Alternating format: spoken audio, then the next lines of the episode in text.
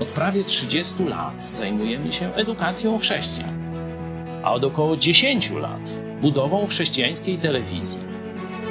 Bóg dał nam ogromne błogosławieństwo.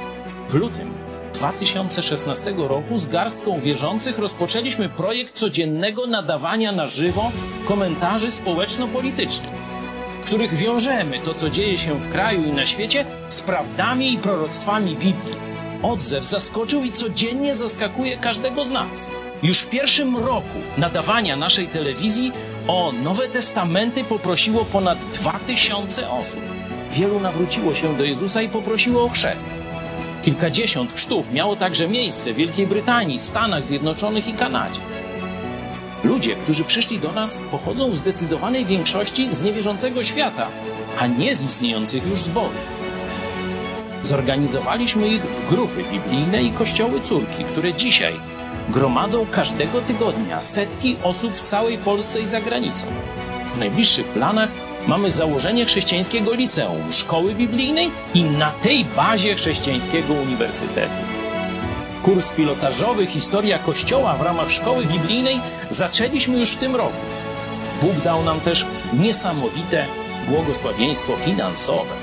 Nie korzystamy z żadnej pomocy pieniężnej państwa ani kościołów z Zachodu, a jednak każdego miesiąca ponad 1000 naszych widzów wpłaca ponad 80 000 złotych na funkcjonowanie telewizji Idź Pod Prąd.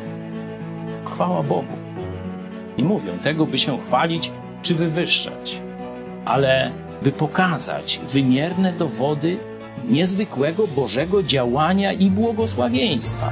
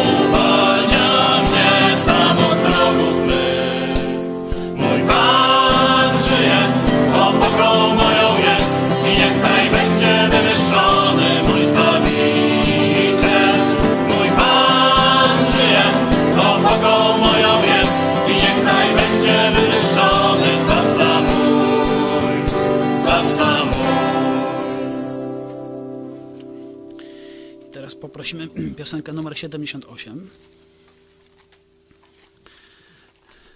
Zobaczcie.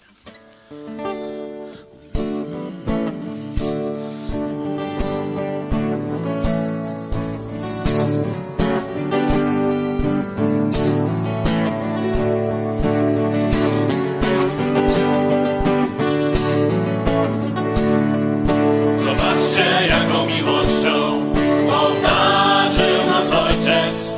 Śpiewajmy dobremu Bogu, alleluja. Śpiewajmy dobremu Bogu, alleluja.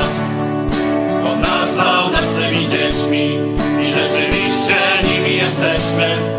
Śpiewajmy dobremu Bogu, alleluja. Śpiewajmy dobremu Bogu, alleluja. Wiemy, że gdy się objawi, będziemy do Niego podobni. Śpiewajmy dobremu Bogu, alleluja. Śpiewajmy dobremu Bogu, alleluja. Będziemy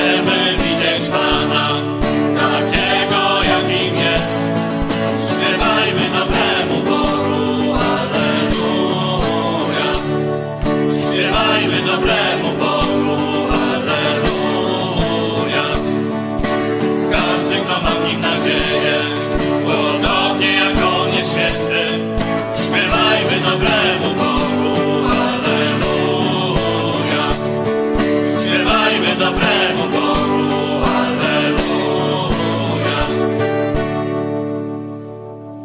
Teraz zaśpiewajmy numer 123. Alleluja, chwalcie Pana u świątyni bram.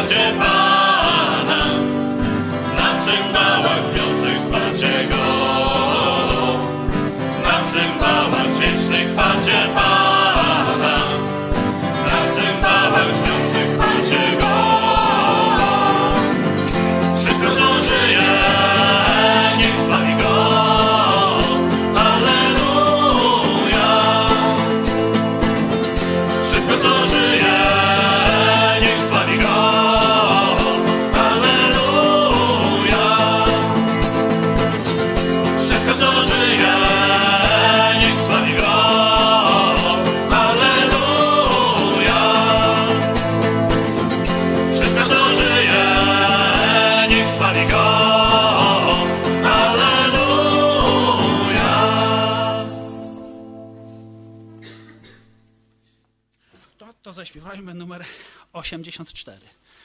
Pan wywyższony, nasz król wywyższony.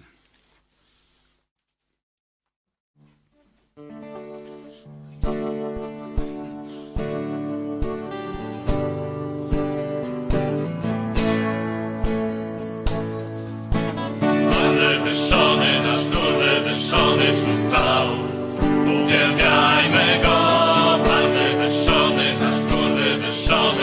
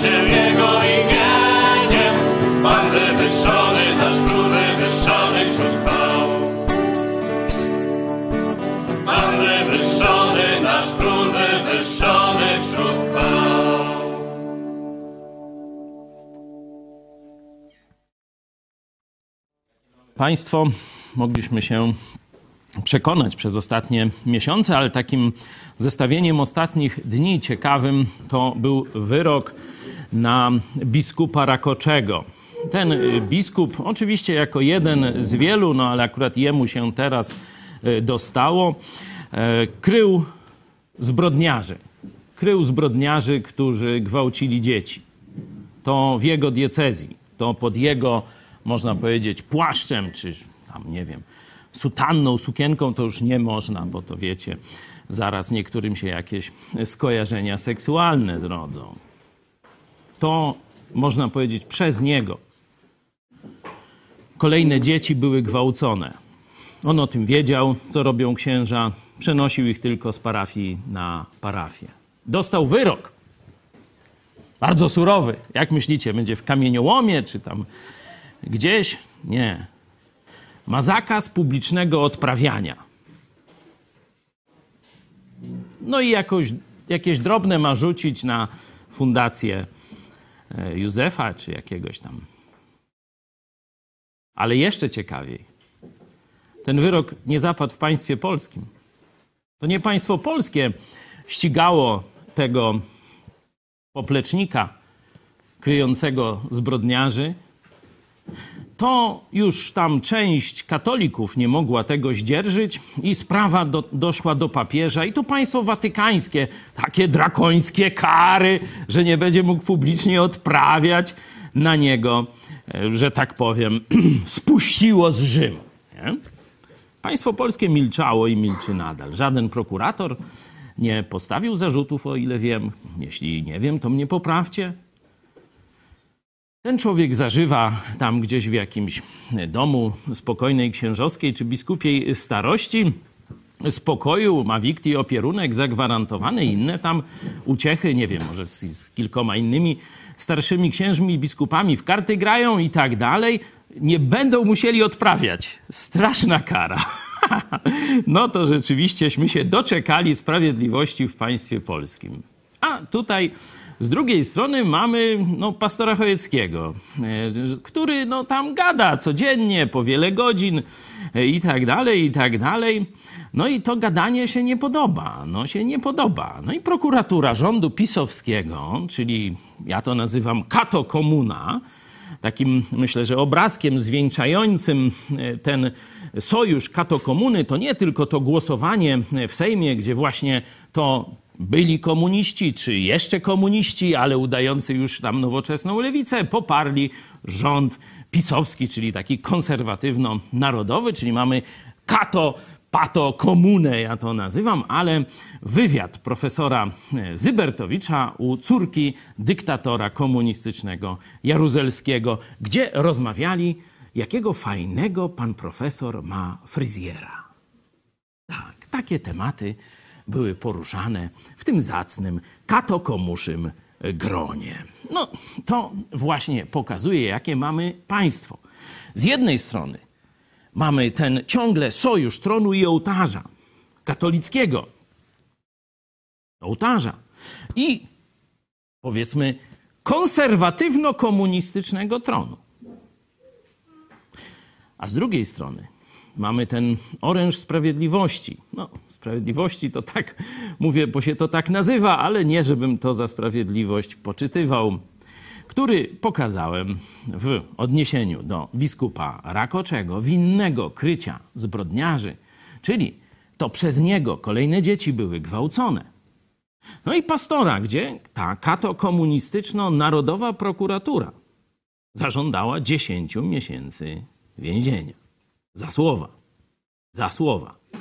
Nikt nie wykazał mi, że powiedziałem nieprawdę. W żadnym z punktów. Ale prokuratura, niezależnie od tego, czy powiedziałem prawdę, czy nieprawdę, żąda więzienia. Za słowa. Za gwałty na dzieciach. To może tylko pomachać ręką biskupowi Rakoczemu i jego tym księżom, którzy się tego dopuszczali. To jest państwo odwrócone. To jest państwo, które nie może otrzymać w żadnym obszarze Bożego błogosławieństwa. To jest państwo upadłe, które w swoich jakichś tych podrygach będzie jeszcze niszczyć Polskę, będzie niszczyć Polaków, ale ono nie potrwa długo. Co będzie potem? Tego nie wiemy, o to się staramy.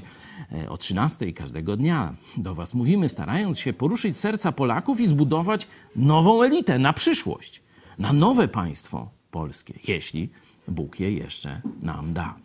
Ale chciałem dzisiaj też, mogę powiedzieć tak trochę, powspominać czy poświętować. Nie wiem, jakie to określenie będzie lepsze, bo była ta ostatnia rozprawa w moim procesie i tam były wystąpienia, mowy końcowe. To w piątkowym programie popołudniowym możecie w szerszym spektrum to zobaczyć, porównać sobie mowy końcowe.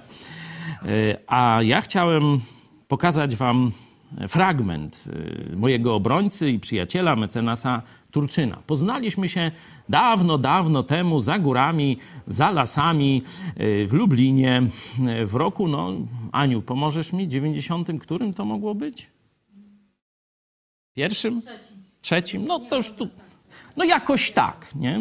Mecenas Turczyn był wtedy studentem prawa Uniwersytetu Marii Curie-Skłodowskiej na pierwszym roku. No i tak od razu się nasze drogi przecięły. Mieliśmy wtedy księgarnię chrześcijańską w takim kluczowym punkcie Lublina i to tam gdzieś, że tak powiem, o sobie nawzajemśmy się dowiedzieli. Życzyłbym sobie, żeby takich mecenasów jak Andrzej Turczyn Polska miała, no tak przynajmniej ze 100, no nie wiem, Radek, 100 na początek, nie? To jest to, co w tym projekcie Mega Kościół, czyli wiecie, najpierw silne kościoły lokalne, zaraz potem nowoczesne media, potem właśnie wyszkolenie elit chrześcijańskich. I to nie elit chrześcijańskich, czyli pastorów. Nie o to mi chodzi, absolutnie nie o to mi chodzi. Chodzi mi o to, żeby Polska miała chrześcijańskich lekarzy, inżynierów, prawników, hydraulików, kierowców i tak dalej, sprzątaczki też, stolarzy też, murarzy. Murarzy? To już dziennikarz rządowy Rachoń ogłosił kiedyś, że murarze, wśród murarzy jest najwięcej pedofili. A o biskupie Rakoczym i spółce to on w ogóle nie słyszał. Noż to taka kato, pato, komuna, no to o tym mówię, ale murarzy też. I właśnie mecenas Turczyn, zobaczcie jak to się sprawdza, nie? Ponad 30 lat temu nasze drogi się przecięły. Zaczęliśmy razem studiować Słowo Jezusa Chrystusa. Zaczęliśmy razem też pomagać innym. Oczywiście Andrzej równolegle zdobywał wiedzę na tym państwowym uniwersytecie. Ale zobaczcie, ten szkielet moralny, ta wiedza duchowa, poznanie duchowe i wzrost duchowy, o którym zresztą tydzień temu też mówiłem w kontekście zachowywania jedności w różnych relacjach. To w połączeniu z wiedzą dało prawnika tej klasy, no, którego za chwilę poproszę, żeby wystąpił no, przez kilka minut w naszym programie. Także mowa końcowa mecenasa Turczyna, tylko fragment. Więcej macie w piątek o 18:00. Ja Pawła Chojeckiego znam 30 lat. Jak przyszedłem na studia do Lublina, na Wydział Prawa, na UMCS, to poznałem Pawła Chojeckiego. Od tamtego czasu znam tego człowieka jako wyjątkowego patriotę. On zwrócił moją uwagę na problemy polityczne w Polsce. Później jak wyjechałem z Lublina, żeby dalej kształcić się w zawodach prawniczych, to miałem okazję z odległości obserwować jego działalność. On, proszę sądu, od 30 lat prowadzi zaangażowaną działalność społeczną, po to, żeby zwracać uwagę na istotne dla Polaków problemy życia społecznego. Ja się nie dziwię Pawłowi Chojeckiemu, który wyraził w swoich wyjaśnieniach stanowisko, że jeżeli jemu ktoś zarzuca znieważenie narodu polskiego, to jest dla niego znieważenie, bo ten człowiek, na ile ja go obserwowałem przez ostatnie 10 lat, w szczególności jego działalności publicznej, to nie robi niczego innego niż wojuje przy pomocy słowa o to, żeby temu narodowi się lepiej żyło. Ale moim zdaniem nikt, kto się chociaż w jakimś niewielkim zakresie zapozna z wypowiedziami, z działalnością, z programami, które prowadzi Paweł Chojecki, nie odważy się postawić jemu tezy, że on znieważał naród polski. Ten człowiek w każdym programie mówi o tym, że on po to to robi, żeby naród polski żył w dostatku, żeby naród polski był bezpieczny. W każdym programie, na każdym miejscu, w każdym momencie. A prokurator go oskarżył o to, że on znieważa naród polski. Ja się z tym nie zgadzam, proszę sądu. Musiałem powiedzieć ten element osobisty, dlatego że ja się zdecydowałem na obronę Pawła Chojeckiego, bo wiele osób nie chciało go bronić w tej sprawie. Bo wszyscy sobie zdawali sprawę, że to jest taka sprawa wątpliwa, że tutaj zaangażowana prokuratura oskarżyła człowieka o pewnego rodzaju działalność publiczną, o działalność społeczną, która jest nieakceptowana przez istotną część obywateli naszego kraju. Tak by można nawet to powiedzieć. I proszę sądu, i stoję tu przed sądem, nie mam wyjścia, muszę powiedzieć o tych pewnych elementach dotyczących mojej osobistej znajomości z Pawłem Chojeckim, bo one powodują to, że ja w ogóle zdecydowałem się wystąpić jako jego obrońca i powodują to, że ja osobiście jestem przekonany co do tego, że on jest niewinnym człowiekiem, że jemu nie można stawiać zarzutów, w szczególności zarzutu dotyczącego znieważenia narodu polskiego.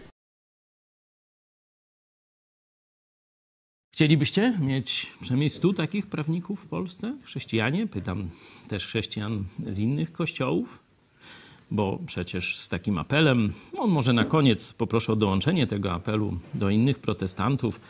Zwróciłem się też do was i rzeczywiście wielu, można powiedzieć, zwykłych członków kościoła zwróciło się z różnymi pismami, zdjęcia swoje tu fotografowali z tym support pastor Chojecki. Niestety żaden kościół oficjalnie nie zajął stanowiska. Żaden kościół protestancki oficjalnie nie zajął stanowiska w mojej sprawie. To jest smutne. To jest smutne, bo pokazuje, jak polscy protestanci nie rozumieją, na czym polega biblijne przesłanie Jezusa Chrystusa do narodu. Jak powinien naród wyglądać. No ale mamy jednego tego chrześcijańskiego prawnika, który się podjął tej obrony. Pewnie jest jeszcze jakaś tam grupa ludzi nowonarodzonych, którzy pracują w tych zawodach prawniczych. To jest dla mnie oczywiste. No ale tu akurat mówimy o mecenasie Turczynie, który chciał się narazić, że tak powiem, być w jakiś sposób zblatowany z moją sprawą, bo tu lubelscy adwokaci to nie chcieli się zająć sprawą. Pytałem w różnych kancelariach, to nie chcieli się. Tu z Krakowa była taka oferta, z Warszawy też się pojawiła, no ale ze względu już, że Andrzej Turczyn był pierwszy, no to skorzystałem z jego pomocy. Zobaczcie, Andrzej Turczyn na Twitterze też troszeczkę pisał o tej sprawie, na swoim też takim blogu Trybun, jak to jest? Trybun.org.pl Trybun.org czy bez? Trybun.org.pl. Tam jest wpis o wolności słowa w Polsce, ale Andrzej na Twitterze napisał, bo był chwalony przez wielu z was, co też mnie cieszy. Andrzej napisał w ten sposób. W sprawie karnej przeciwko Pawłowi Chojeckiemu złożyłem 54 pisma zawierające dowody oraz argumentację prawniczą. I tu Andrzej podkreśla to, co też szczególnie dla nas było wielką radością. To wspólne dzieło wielu osób. Nie potrafię wszystkich z imienia i nazwiska wymienić. Podziękowania wam się należą za wielką pomoc w walce o prawdę i prawo do wolności słowa. Ja też to skomentowałem, że było to, można powiedzieć, takim koncertem ciała Chrystusa. To tak właśnie funkcjonuje ciało Chrystusa. Inni z kolei, którzy bardziej na takich porównaniach filmowych mówi, to jak z amerykańskiego filmu. Nawet nasz widz z Czech tak to skomentował, że znane są takie filmy sądowe, dramaty sądowe ze Stanów Zjednoczonych, no i że to, co tu widzi, szczególnie te mowy z ostatniego dnia procesu, właśnie przypominały mu taki dramat sądowy. Być może coś zrobimy w tym duchu jeszcze. Ja chciałem, żebyśmy teraz modlili się, dziękując Bogu, że choć niewielką mamy moc. Pamiętacie Kościół w Filadelfii z Księgi Apokalipsy. Niewielką masz moc, po ludzku, ale ja przed Tobą otwieram drzwi do ogłoszenia Ewangelii w tych ciężkich, trudnych czasach. To się dzieje, to mogliśmy zobaczyć, a mam nadzieję, że będziemy jeszcze widzieć w o wiele większej skali.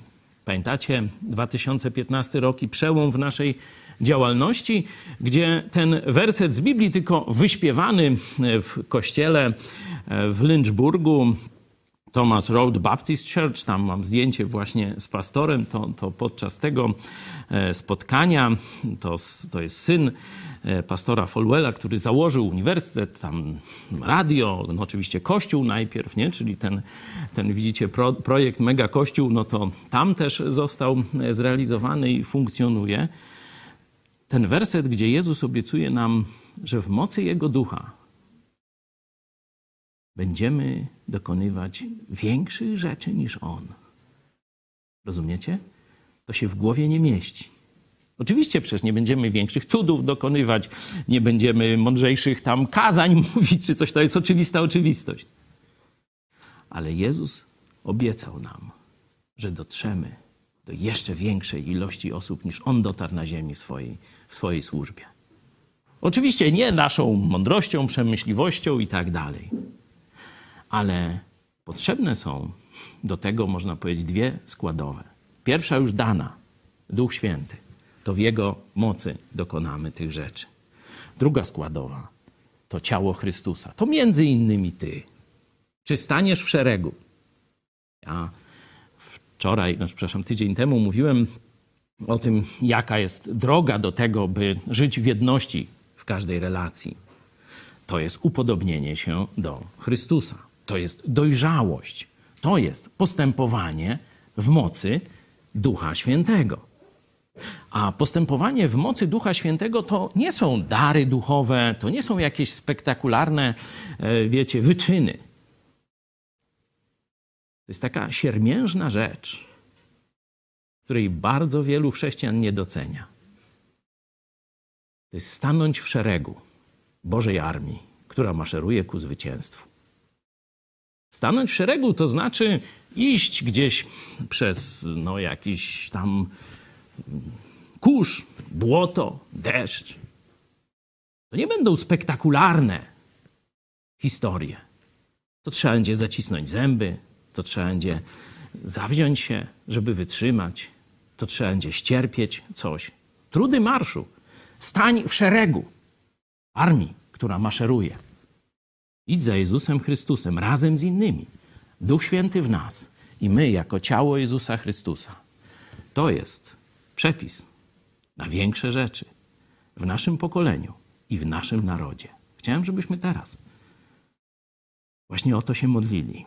Żeby to był czas przełomu dla naszego środowiska, żeby każdy, że tak powiem, podciągnął tamte, popręgi? To w kawalerii chyba, nie? Czy tam te wiązania sandałów, czy pas poprawił, żeby zobaczył, czy jest gotowy do długiego marszu razem z braćmi, pod przewodem Ducha Świętego. Ale to jest też czas, żeby ci, którzy idą za Jezusem Chrystusem, zostali rozpoznani w swoim społeczeństwie, żeby zaczęli świecić dla całego narodu. O to się módlmy, żeby ten czas przełomu teraz właśnie nastąpił, a my, żebyśmy byli uczestnikami tego, co Duch Święty, Duch Jezusa Chrystusa będzie robił w naszym narodzie. Módlmy się. Kto z was chce, część jest tutaj ze mną, część jest połączona przez media społecznościowe. Będziemy się modlić tym razem wszyscy. Nie podzielimy się na grupy, ale chcę, żebyście też mieli okazję chwalić Boga, dziękować Mu za to, co się dzieje, za braci, którzy wiernie stoją przy Jezusie i w ciele Chrystusa. Potem będziemy jeszcze śpiewać na chwałę naszemu Panu. To módlmy się.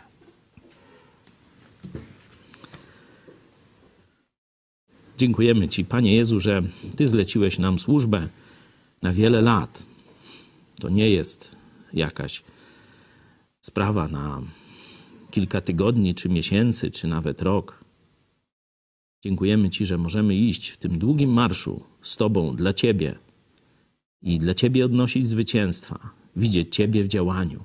Dziękujemy Ci za ten przywilej, że postawiłeś nas na pierwszej linii. Możemy widzieć, jak cudownie działasz, jak przełamujesz takie mury, które wydawały się nie do złamania, że zmieniasz oblicze Polski duchowe, że coraz więcej ludzi zaczyna przecierać oczy ze zdziwienia, w jakim kłamstwie duchowym i zabobonie żyli od pokoleń. Dziękujemy Ci, że możemy to widzieć. Dziękujemy Ci, że nas używasz. I dziękujemy Ci, że postawiłeś nas obok siebie w swoim ciele, że dałeś nam rzeczywiście braci, dałeś nam siostry, byśmy z radością biegli za Tobą i dla Ciebie, odnosili zwycięstwa, że możemy doświadczać zachęty od bohaterstwa, od wierności, od miłości naszych braci i sióstr. Prosimy Cię, żeby teraz też ten proces posłużył do przełomu w naszym narodzie, żeby światło Twojej Ewangelii, Twojego świętego słowa znowu rozbłysło nad całym naszym narodem. Prosimy Cię, Panie.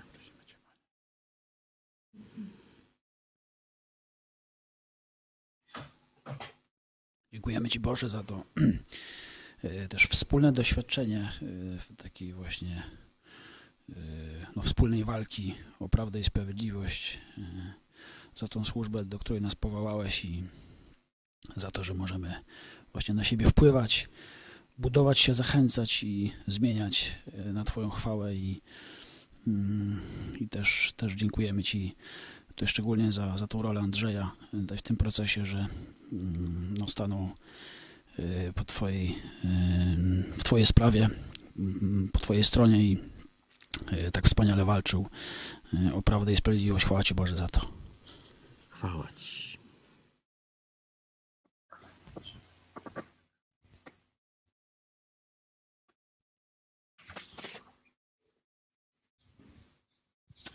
Prosimy Cię, Panie, o ten właśnie przełom, żeby ta sprawa dotarła do świadomości Polaków, żeby oni zaczęli się zastanawiać, czy rzeczywiście wierzą w Ciebie i czy to, w co wierzą, jest prawdą, żeby rozpoczęła się taka większa debata. Prosimy Cię, Panie, o to. Prosimy Cię.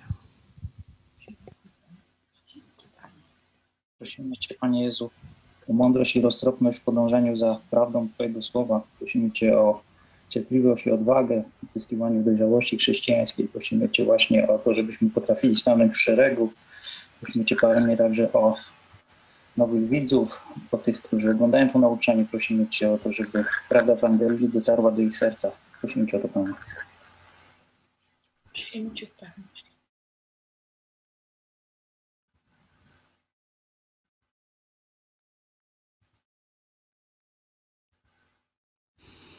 Dziękujemy Ci, Panie, że możemy nazywać się Twoimi braćmi. Dziękujemy, że możemy się spotykać mimo tej odległości, jaka nas dzieli, i możemy się wzajemnie budować i rozważać Twoje słowo.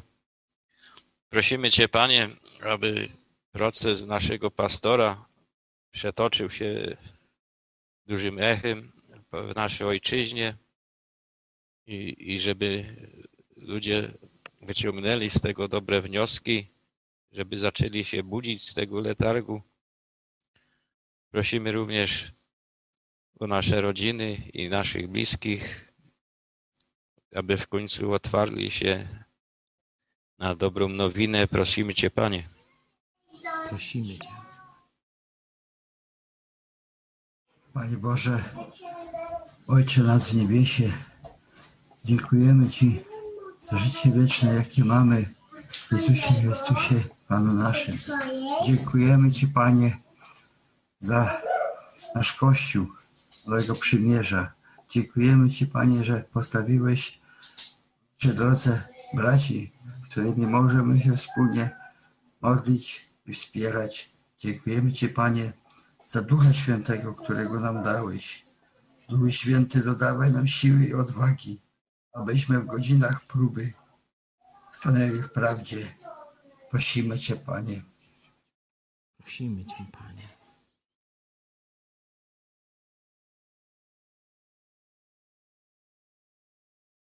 Też, Boże, o opamiętanie, nawrócenie tych oskarżycieli posiłkowych, którzy gnębią pastora, cały projekt telewizji Idź Pod Prąd, żeby zrozumieli, że nie walczą z ciałem, nie walczą z człowiekiem, a walczą z Tobą, żywym Bogiem. Prosimy Cię.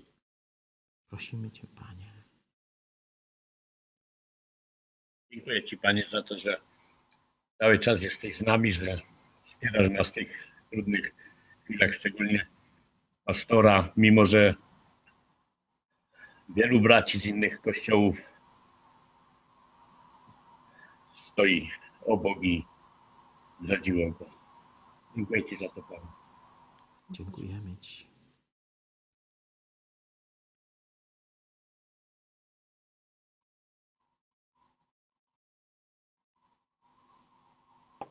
Prosimy Cię, Panie, o mądrość dla nas wszystkich. Jesteśmy w stanie wojny ze złem. Prosimy Cię o odwagę, żebyśmy się nie bali głosić prawdy, żeby Twoje słowo stało zawsze na wierzchu, żebyśmy wiernie służyli Tobie, żebyśmy byli oddani sprawie, jaką nam zleciłeś w głoszeniu Ewangelii. Prosimy Cię również o mądrość dla nas wszystkich i wytrwałość w tym, co robimy. O to Cię prosimy, Panie. Prosimy Cię.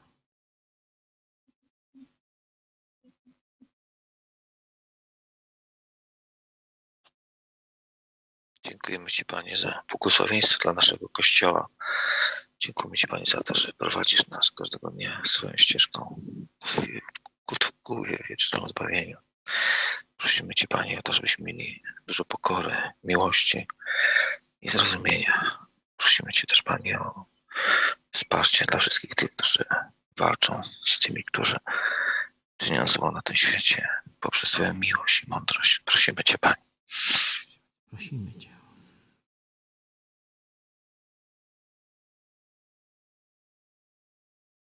Drogi Panie, dziękujemy Ci za to, że nadałeś nam misję ratowania ludzi, którzy nie są jeszcze zbawieni.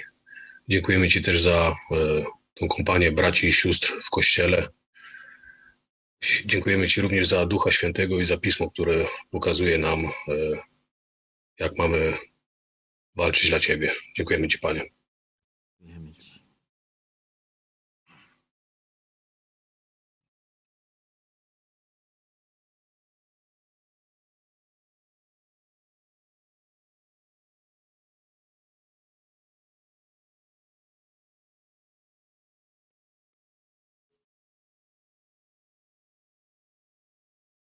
Prosimy Cię, Panie, o to, abyśmy znaleźli drogę do naszych rodaków, żeby to, co chcemy im przekazać, dotarło przez te uprzedzenia, przez nawyki wykształcone przez całe wieki, żeby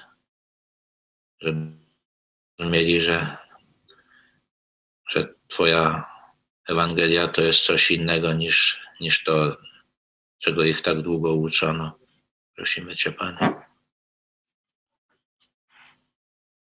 Dziękuję Ci, Boże, że dałeś nam kolejny dzień na ziemi. Dziękuję Ci, Panie, za ten Kościół, za pastorów, wszystkich starszych, braci i siostr w tym Kościele.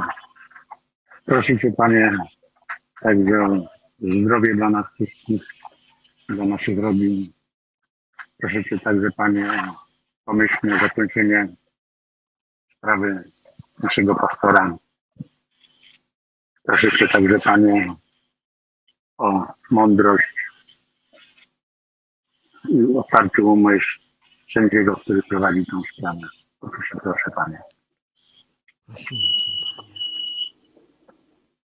Dziękujemy Ci. Dziękuję Ci, Panie, za wszystkie doświadczenia, które mamy w tym życiu.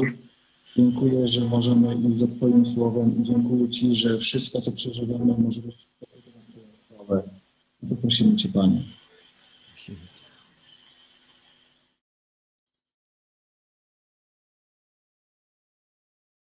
Dziękujemy Ci, Panie Boże, za ten Kościół, który codziennie błogosławisz. Dziękujemy Ci za naszych starszych, za naszego pastora, który teraz przechodzi te ciężkie chwile. Prosimy Cię o wszystkich, którzy w tej sprawie biorą udział, by stanęli po stronie prawdy i prosimy Cię o wszystkich naszych rodaków, by przejrzeli na oczy, zajrzeli do Twojego słowa i się nawrócili. Prosimy Cię, Panie. Prosimy Cię, Panie.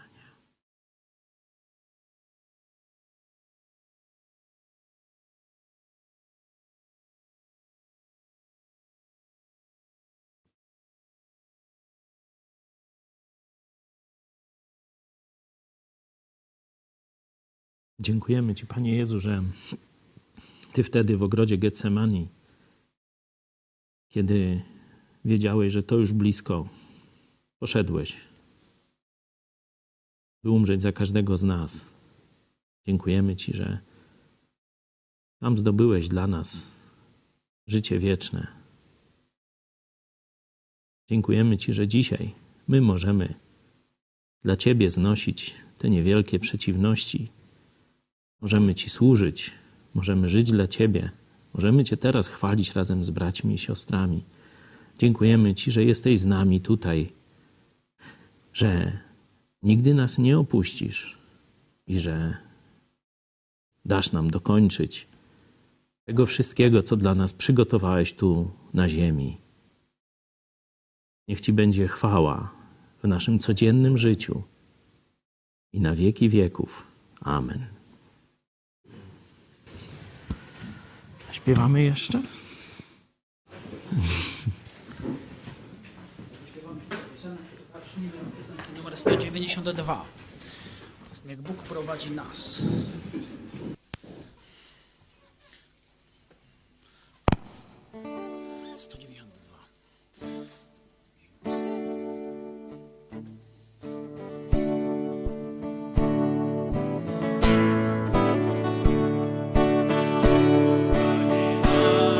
Jego armia z wrogiem idzie w prąd.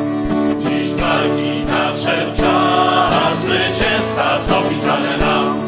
Do boju dzisiaj wzywa nas ten sam, co zawsze drogi Pan. Jak jeden mąż stoimy, obok świadków towarzyszy nam.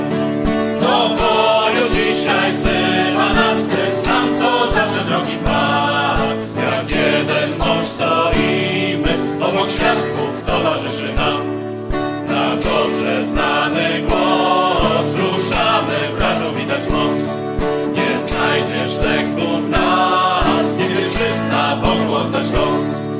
Upada, lecz podnosi się pomiędzy nami ten i ów. Nas samo krania Bóg, głos nie spadnie żaden z naszych głów. Upada, lecz podnosi się pomiędzy nami ten i ów. Samo chrania Bóg, głos nie spadnie żaden z naszych głów. To nasze dzieło jest, memu Zbawcy czynem oddać cześć. Gdy boju przejdziem przez świat, pójdzie braciom cel na wieść. Alleluja, zwyciężył znów nieliczny przecież Boży Bóg. Los wiarą słowo zacznie, temu zawsze błogosławi Bóg. Alleluja, zwyciężył znów nieliczny przecież Boży lud. Kto z wiarą słowo zacznie, temu zawsze błogosławi Bóg. Zaśpiewajmy numer 189. Bóg potężny króluje, Jemu chwała i cześć.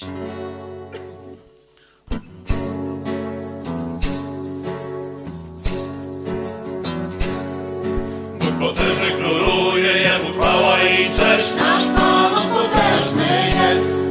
Jak grom Jego kroki, błyskawicą Jego pieśń. Nasz Pan on potężny jest. A wcale nie żartował, gdy w kraju ich wykopał i nie bez powodu przelał swoją krew. Jego powrót jest bliski, więc lepiej byś uwierzył, że nasz Pan potężny jest. Nasz Pan on potężny jest wśród chwał. Na niebiosach ma tron, w nim miłość, mądrość, moc. Nasz Pan on potężny jest. Nasz Pan on potężny jest wśród chwał. Na niebiosach ma tron, w nim miłość, mądrość, moc. Nasz Pan on potężny jest. Wszędzie była pustka, niebo czarne bez gwiazd. Nasz Pan on potężny jest. On przemówił w ciemności i stworzył ten świat. Nasz Pan on potężny jest. On osąd i karę wylał na Sodomę, zmiłowanie i łaskę na krzyżu nam dał. Mam nadzieję, że zawsze będziemy to pamiętać, że nasz Pan potężny jest. Nasz Pan on potężny jest wśród chwał. Na niebiosach ma tron i miłość, mądrość, moc. Nasz Pan on potężny jest. Nasz Pan on potężny jest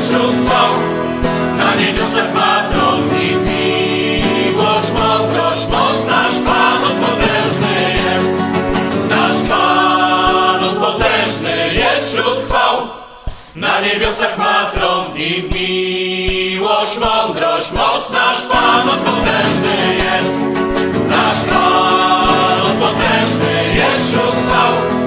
Na niebiosach matron, w nim miłość, mądrość, moc. Nasz Pan on potężny jest, nasz Pan on potężny jest, nasz Pan on potężny jest. Ojcze, zaśpiewajmy jeszcze jedno, jeśli pozwolisz. Idź pod prąd. Idź pod prąd to jest 197 numer.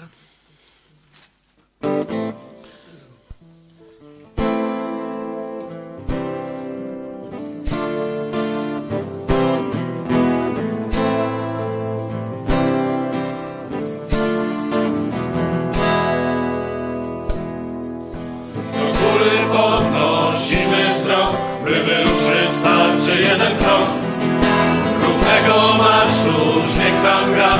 Wszyscy szczekają, wiara naprzód nam.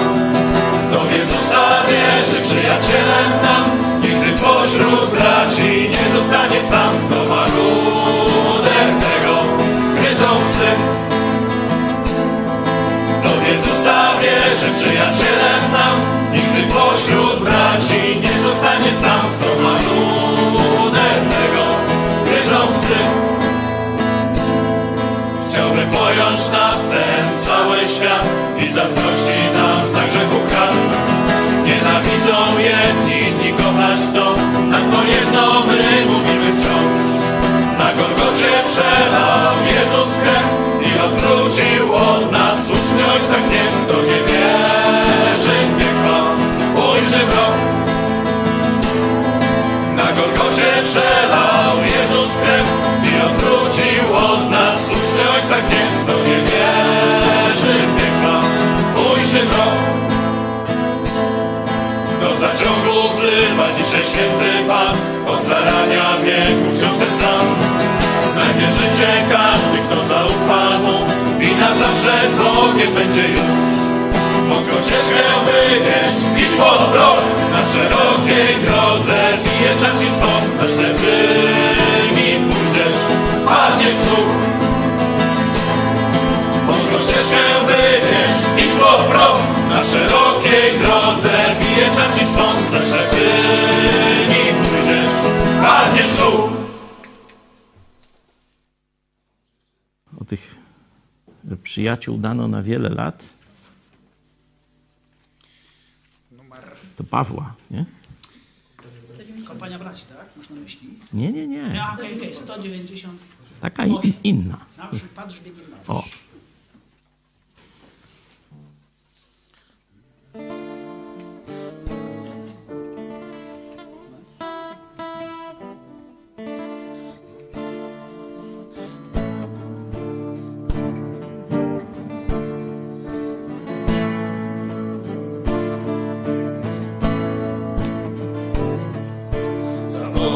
Przyszło razem stanąć nam jedyny raz. Nagroda piękna czeka tam. Pędzimy wraz. Naprzód patrz, biegiem marsz. Nieznikomy wieniec zdobyć czas. Naprzód patrz, biegiem marsz. Nieznikomy wieniec zdobyć czas. Nie tak jak ślepy świat w momencie klej Jezusa znasz. Od winy wolny wszystko z siebie daj, wszystko co masz. Naprzód patrz, biegiem marsz. Nieznikomy wieniec zdobyć czas. Naprzód patrz, biegiem marsz. Nieznikomy wieniec zdobyć czas. To życie to nie żart, to walki znój. Na pięści walcz, na zawsze odrzuć grzech luj. Bóg tego wart. Naprzód patrz, biegiem marsz. Nieznikomy wieniec zdobyć czas. Naprzód patrz, biegiem marsz. Nieznikomy wieniec zdobyć czas. Przyjaciół biegu dano ci na wiele lat. Upadniesz ramię, podam mi twój szczery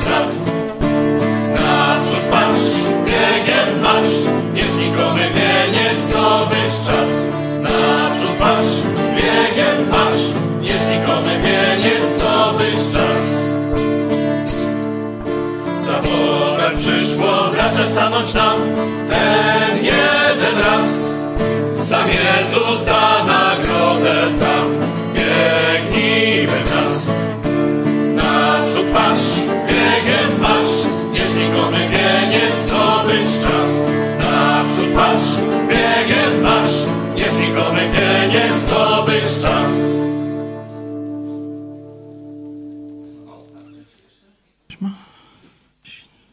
Chęć? Może jeszcze tak. Może kochani brać. Dobra. Bo tam nawet kiedy się modliliśmy, to padły te słowa. Kompania braci 199. A ja jeszcze później, tak żeby bardziej optymistycznie, to jeszcze ruszaj, ruszaj. Dobrze.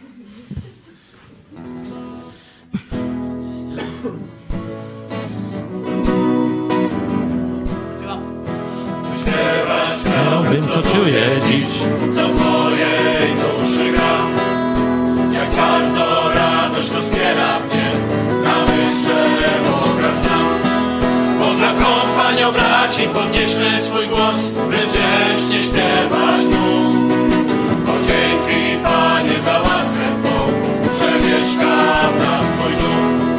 Boża kompanią braci, podnieśmy swój głos, by wdzięcznie śpiewać mu. Panie, za łaskę Twą, że mieszka na Twój dom. Dokoła popatrz na braci swych, na dobrze znane twarze. Gdy Pan powróci, pójdziemy z Nim po wiecznym korytarze. Boża kompanią braci, podnieśmy swój głos, by wdzięcznie śpiewać Mu. O dzięki, Panie, za łaskę Twą, że mieszka na Twój dom. Boża kompanią braci, podnieśmy swój głos, by wdzięcznie śpiewać Mu. O dzięki, Panie, za łaskę Twą, że mieszka w nas Twój dom. Gdy mija czas i za rokiem rok, odchodzi zimą dal. Będziemy każdy kolejny krok, gdzie chwały zbliża nam. Boża kompania braci, podnieśmy swój głos, by wdzięcznie śpiewać Mu. O dzięki, Panie, za łaskę Twą, że mieszka w nas Twój dom. Boża kompania braci, podnieśmy swój głos, by wdzięcznie śpiewać Mu. O dzięki, Panie, za łaskę Twą, że mieszka w nas Twój dom. Wesele blisko i przyjdzie czas, gdy zasiądziemy z Panem, wielka radość rozpiera nas, bo zaproszenia mamy. Boża kompanią braci, podnieśmy swój głos, by wdzięcznie śpiewać Mu. O dzięki, Panie, za łaskę Twą, że mieszka w nas Twój dom. Boża kompanią braci, podnieśmy swój głos, by wdzięcznie śpiewać Mu. O dzięki, Panie, za łaskę Twą, że mieszka w nas Twój dom. Boża kompanią braci, podnieśmy swój głos, by wdzięcznie śpiewać Mu. O dzięki, Panie, za łaskę Twą, że mieszka w nas Twój dom. To zaśpiewajmy jeszcze ruszaj, ruszaj. To jest numer teraz. Numer 191.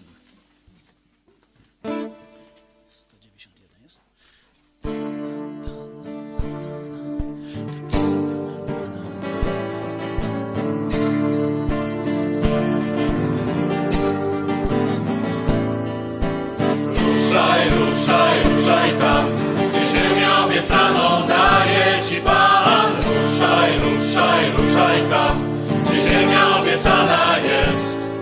Wyruszył kiedyś tam Abraham ze swego chaldejskiego. Powiedział, że przyszedł taki czas i usłyszał. Ruszaj, ruszaj, ruszaj tam, gdzie ziemię obiecaną daje Ci Pan. Ruszaj, ruszaj, ruszaj tam, gdzie ziemia obiecana jest. Już czekasz tyle lat, by zaczął z Bogiem żyć prawdziwie. Powierzysz, że przyjdzie taki czas i usłyszysz. Ruszaj, ruszaj, ruszaj tam, gdzie ziemię obiecaną daje Ci Pan. Ruszaj,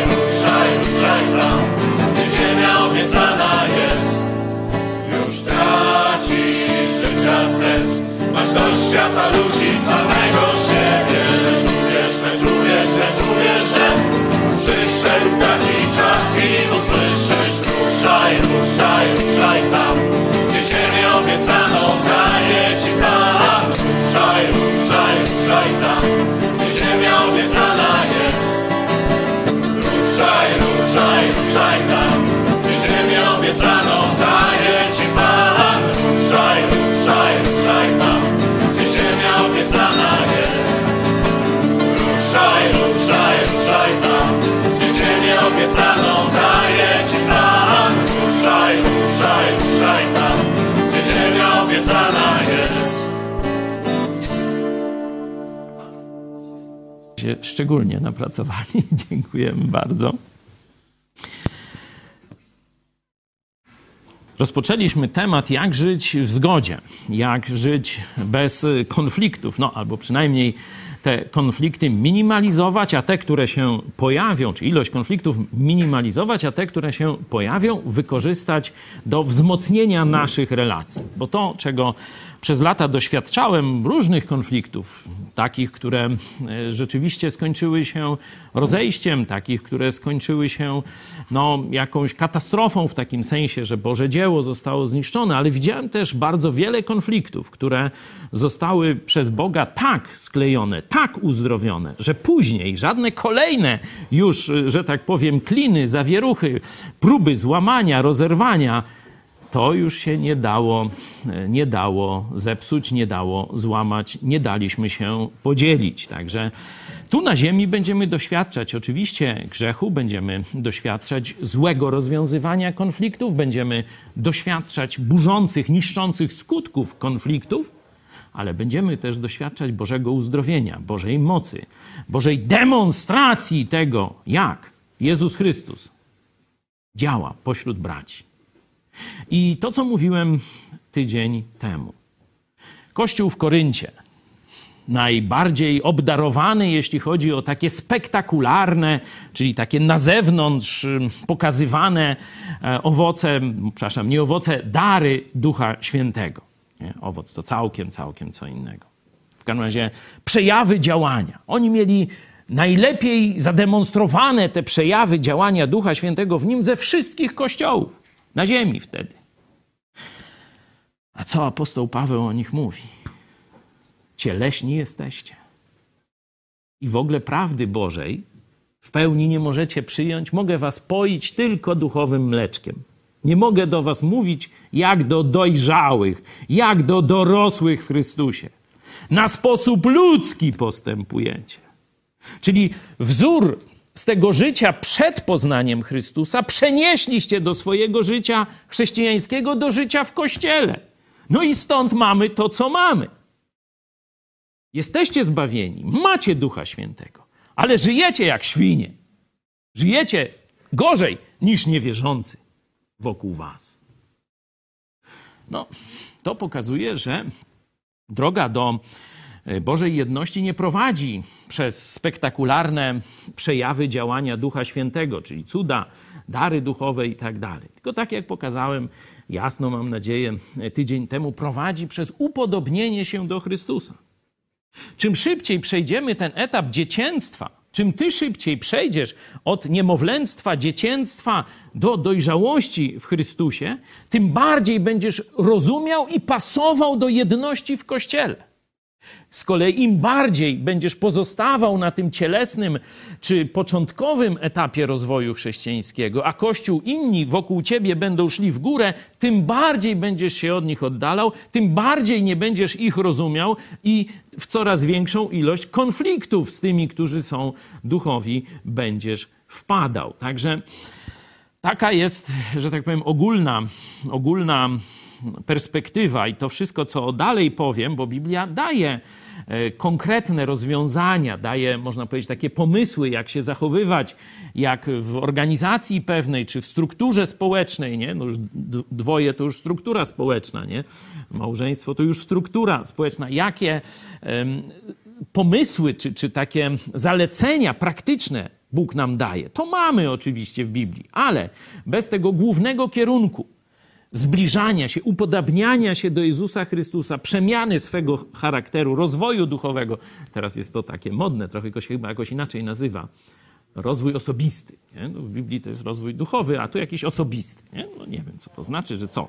Urośnie o pół metra? Tak się, to Bóg mówi, że nie, to niemożliwe. No ale to zostawmy.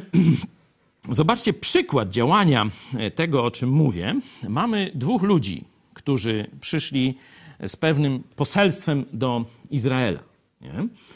Zobaczcie, część oszustów duchowych zarzuca mi, że ja nie uznaję człowieczeństwa Chrystusa. Nie? To taki zarzut, to wiecie, trzeba się, że tak powiem, nieźle napracować w pustej głowie, żeby coś takiego mi zarzucać, nie? Ale no to już, że tak powiem, oszczerców ci u nas dostatek nawet w świecie chrześcijańskim. Nawet podobno jeden pastor takie bzdury tam o mnie oplata, no ale niech mu już tam to będzie wybaczone. Dwóch ludzi przychodzi do Izraela z poselstwem. Pierwszy to Jan Chrzciciel. Nie? Mówi takie bardzo ostre słowa moralne, nawróćcie się, bo zaraz będzie sąd, bo przyjdzie Mesjasz. Nie?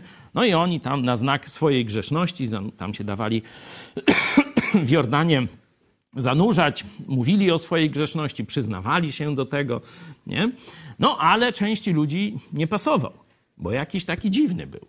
Odzienie z jakiejś takiej byle czego, nie miał porządnych ciuszków, nie? Jakiś jadł w ogóle jakąś dietę dziwaczną, szarańcze wcinał z miodem leśnym, nie? Też mi się to nie za bardzo podoba, chociaż jakieś chipsy z szarańczy, no można by spróbować, no nie wiem, ktoś z was może jadł to. Teraz Unia Europejska zdaje się jakieś robaki już tam legalizuje jako superfood, także może i tego dożyjemy, że dieta Jana Chrzciciela będzie obecna w jakichś tam Kingach czy innych dogach. To zobaczymy, czekamy. W każdym bądź razie, co część ludzi powiedziała o Janie Chrzcicielu i jego przesłaniu. Nie będziemy go słuchać, bo to jakiś dziwus albo nawet świrus. Demona ma. No dobra. No przychodzi Jezus. Siada. Polejcie kolejkę, panowie. Zabrakło wina? Jakiś problem. Weźcie tutaj parę wiaderek wody. Jest wino. No to impreza dalej, nie? Noż to powiedzieli. Żarło kto i pijak niechybny. No tak powiedzieli na Jezusa. Nie? Czyli zobaczcie, Jan Chrzciciel inny model, że tak powiem, głoszenia przyjął. Wariat, świr, opętany. Jezus przyszedł z innym, że tak powiem, dydaktycznym wariantem. Gadał z nimi, jadł z nimi, pił z nimi. No to żarłok i pijak. Jaki był problem tych recenzentów? Zarówno Jana Chrzciciela, jak i Jezusa. Właśnie cielesne patrzenie. Patrzenie oczami tego świata. Oni nie chcieli przyjąć duchowej prawdy. Oni nie chcieli przyjąć duchowego wyzwania. Challenge są teraz takie modne, nie? Czyli wezwania do zmiany. I nieważne było to, co mówili ci ludzie. I Jan Chrzciciel, i Jezus. Ale ważne było, że ich słuchacze nie chcieli tego przyjąć. I teraz trzeba było znaleźć sposób odrzucenia, czyli sposób na konflikt. Rozumiecie? Trzeba było znaleźć pretekst, inaczej mówiąc. Nie chodziło o to, że Jan Chrzciciel głupoty gadał, czy że Jezus nie miał racji. Oni zapewne wiedzieli, że to może być nawet prawda. To, co mówi Jan Chrzciciel czy Jezus. Ale oni nie chcieli tego przyjąć. To Jezus też w 3 rozdziale Ewangelii Jana powiedział, że no, ludzie bardziej umiłowali ciemność, no i nienawidzą światła, odwracają się temu, że tak powiem, z Ewangelią, a on wybiera pornografię. To jeden z tych moich oskarżycieli powiedział, oni mi głosili Ewangelię o zbawieniu, a ja se będę pornosy oglądał i ich szkalował. No dokładnie się tym pochwalił. No to mamy wypełnienie tego, co Jezus mówił w 3 rozdziale Ewangelii Jana. Czyli problem nie był po stronie Jana Chrzciciela czy Jezusa, jeśli chodzi o formę głoszenia. Bo te formy były całkowicie przeciwne, rozumiecie? Ten poszedł w ascetyzm i taką surową mowę, a Jezus poszedł w kierunku pokazania, że jest jednym z nas. To właśnie jak razem czytamy Ewangelię Mateusza, mówiłem o chrzcie Janowym. Teraz się godzi, aby się wypełniła ta wszelka sprawiedliwość, abym się całkowicie utożsamił z moim ludem. Nie? Czyli przyjął taką strategię, można powiedzieć, czy nie wiem, dydaktykę. Ale przesłanie jednego i drugiego zostało odrzucone. Bo ludzie nie byli duchowi, nie szukali tego, co prawdziwe, nie szukali tego, co dobre, nie szukali tego, co wolą Bożą jest. ale szukali tego, co im się podoba, co im daje święty spokój, co im daje jakieś tam radości z powodu jakichś zmysłów, grzechów i tak dalej. I dlatego odrzucali zarówno jednego, jak i drugiego. A do konfliktu szukali pretekstu. To jest właśnie list do Koryntian, tylko trochę wcześniej, nie? W czasach jeszcze Ewangelii, kiedy Jezus chodził po ziemi. Czyli jeśli nie jesteś duchowy, jeśli twoje oczy duchowe nie widzą, czyli nie widzisz oczami Jezusa, można tak powiedzieć troszeczkę, no niech będzie górnolotnie, ale no przecież mówimy o górnolotnych sprawach, to będziesz szukał pretekstu, żeby to, co duchowe, zniszczyć. Bo ono się tobie nie podoba, bo ono do ciebie nie pasuje. I będziesz się przeciwstawiał. Dopiero jeśli będziesz duchowy, jeśli będziesz patrzył duchowymi oczyma, będziesz miał duchowe cele, będziesz chciał tego, co chce Bóg, wtedy będziesz, można powiedzieć, w jedności z tymi, którzy chcą tego samego. Wtedy nie będziesz szukał pozoru jakiegoś, wiecie, dziwacznego, marginalnego wyjaśnienia tego, że ty mówisz nie. Wtedy będziesz potrafił stanąć w szeregu nawet, jak ci się nie będzie coś podobało u brata. Ale będziesz umiał zrozumieć, gdzie jest belka, a gdzie jest drzazga. I nie będziesz robił, jest takie przysłowie polskie. Z igły widły. To jest właśnie to. Zobaczcie, że nawet do mądrości tego świata przeszedł ten właśnie, można powiedzieć, obraz, że człowiek, który nie patrzy duchowo, który nie widzi celu, tylko szuka, by, że tak powiem, popsuć, by odejść, by sprzeciwić się, wynajdzie dowolną rzecz. To w komunizmie było: dajcie mi człowieka. Tak, a 196 się znajdzie. Dokładnie, zobaczcie, katokomuna dzisiaj tak samo działa. Albo jak ktoś chce psu przyłożyć, to kij znajdzie. Jak to leci, to przysłowie? Tak właśnie? Już to właśnie tak jest. Że jeśli nie widzisz dalszego celu wspólnej walki, wspólnego bycia razem, nie? To mówię od dwóch, czyli od małżeństwa do wielkiego, do narodu, kościoła i tak dalej, nie? Do każdej wspólnoty. Jeśli nie widzisz dalszego celu istnienia tej zbiorowości, nie patrzysz Bożymi prawidłami, to wtedy każda rzecz będzie najdrobniejsza, będzie dla ciebie już końcem świata i powodem do sypania piachu w tryby, albo do odejścia, albo do tam krzyczenia, że ci się nie podoba, albo tego i tak dalej. No to tego mamy pełno.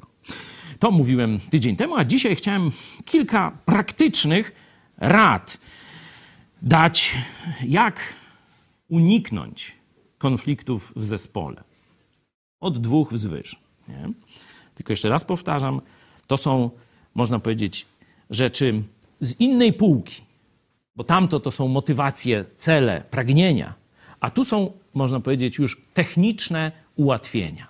Jeśli nie będzie tamtego, techniczne ułatwienia niewiele pomogą. Otwórzmy sobie, no jak przystało na, że tak powiem, szukanie gruntowne, pierwszą Księgę Mojżeszową, bo tam pojawia się pierwsza więź międzyludzka, chłop i baba. W dobrej kolejności nawet powiedziałem. To się cieszę. Drugi rozdział. Bóg patrzy na chłopa, mówi: nie będzie to, niedobrze. Uschnie nam, uwiędnie, normalnie, coś muszę zrobić. No to proszę o lekturę. Co Bóg wymyślił chłopu?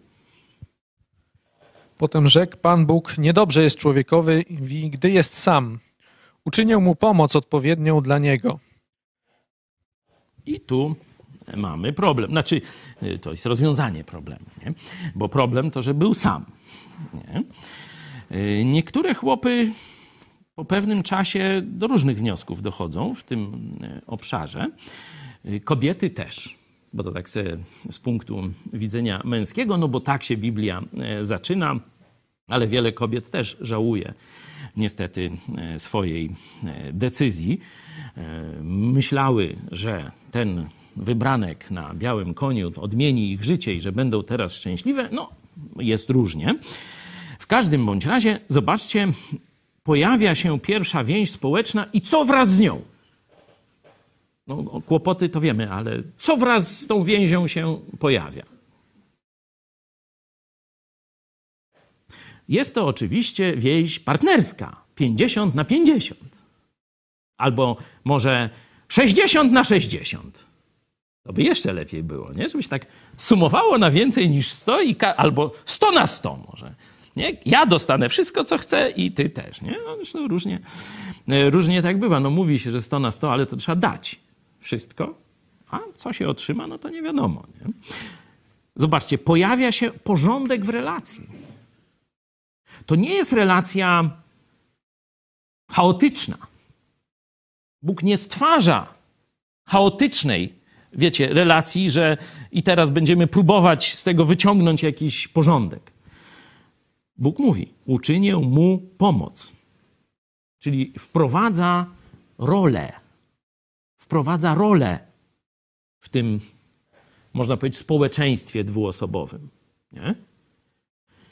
Jest Adam, który dostał polecenie od Boga realizacji pewnej misji i jest Ewa, która ma mu w tym pomagać. Widzicie to, czy nie? Czy tutaj jest jakaś może trudność interpretacyjna? Może powinniśmy do hebrajskiego przejść, żeby to, że tak powiem, może inaczej zredefiniować i tak dalej. Pojawia się więź społeczna, czyli przynajmniej dwie osoby i pojawiają się role. Pojawiają się role w tej więzi. Ty masz taką rolę, a ty masz taką rolę. Jeśli by się pojawiła kolejna osoba, na przykład dziecko, no to i też mamy już Boży przepis na rolę dla dziecka. Wchodzimy już w relację 3 lub więcej osobową. Dziecko ma swoje role i rodzice mają swoją rolę. No zobaczmy na przykład w liście do Kolosan. Mamy? Może z listu. Dzieci, bądźcie posłuszne rodzicom we wszystkim, albowiem Pan ma w tym upodobanie. Ojcowie, nie rozgoryczajcie dzieci swoich, aby nie upadły na duchu. Tak. Upadały. Nie upada. Zobaczcie, mamy już 3-osobową, powiedzmy, lub więcej, no bo tam tych dzieci może być więcej, nie? Ale znowu pojawiają się nowi uczestnicy gry, nie? Najpierw Adam, potem Ewa. Ty masz nakaz ode mnie bezpośrednio, a ty masz mu pomagać w tym nakazie. Teraz pojawiają się dzieci, nie? No to teraz, zobaczcie, role są podzielone. Teraz dzieci mają być posłuszne komu? Komu w tym tekście? Słucham? Jeszcze raz, bo nie słyszę. Zobaczcie, już dwojgu, nie? Nie tylko ojcu, nie tylko matce, tylko ojcu i matce, nie? Obojgu rodzicom ma być dziecko posłuszne, nie? No i teraz mamy, można powiedzieć, tak zwane psychiczne korzenie kultu maryjnego. Zobaczcie,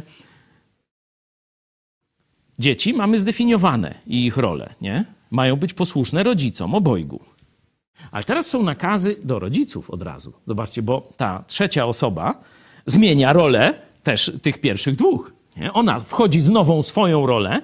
Z rolą ma być posłuszna tym dwóm istniejącym, nie? Ale ona też zmienia obowiązki, można powiedzieć, czy rolę teraz tych dwojga. Nie? Oczywiście nie będziemy tutaj wykładu o wychowaniu dzieci, ale chcę wam tylko pokazać, do kogo jest nakaz, żeby nie rozgoryczać albo nie pobudzać do gniewu dzieci.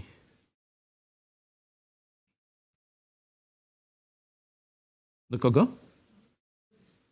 Tak. Nie do ojca i matki, zobaczcie. Czy Bóg popełnił błąd, jak myślicie? Czy tu gdzieś zgubili tłumacze, redaktorzy i tak dalej? Ja myślę, że nie. Oczywiście operujemy na tak zwanych stereotypach, czyli na funkcjach dominujących, czy rolach dominujących, bo Gdzieś mniej więcej z badań psychologicznych wiemy, że jest 10% kobiet, które mają męskie cechy charakteru i około 10% mężczyzn, którzy dzisiaj, ja myślę, że to jest już dzisiaj dużo, ponad 60, ale psychologowie twierdzą, że tylko 10. Chyba to dlatego, że to chłopy, no nie wiem. Tak w uprzywilejowany sposób mężczyzn traktują, bo ja patrzę i widzę same kobiety. Nie?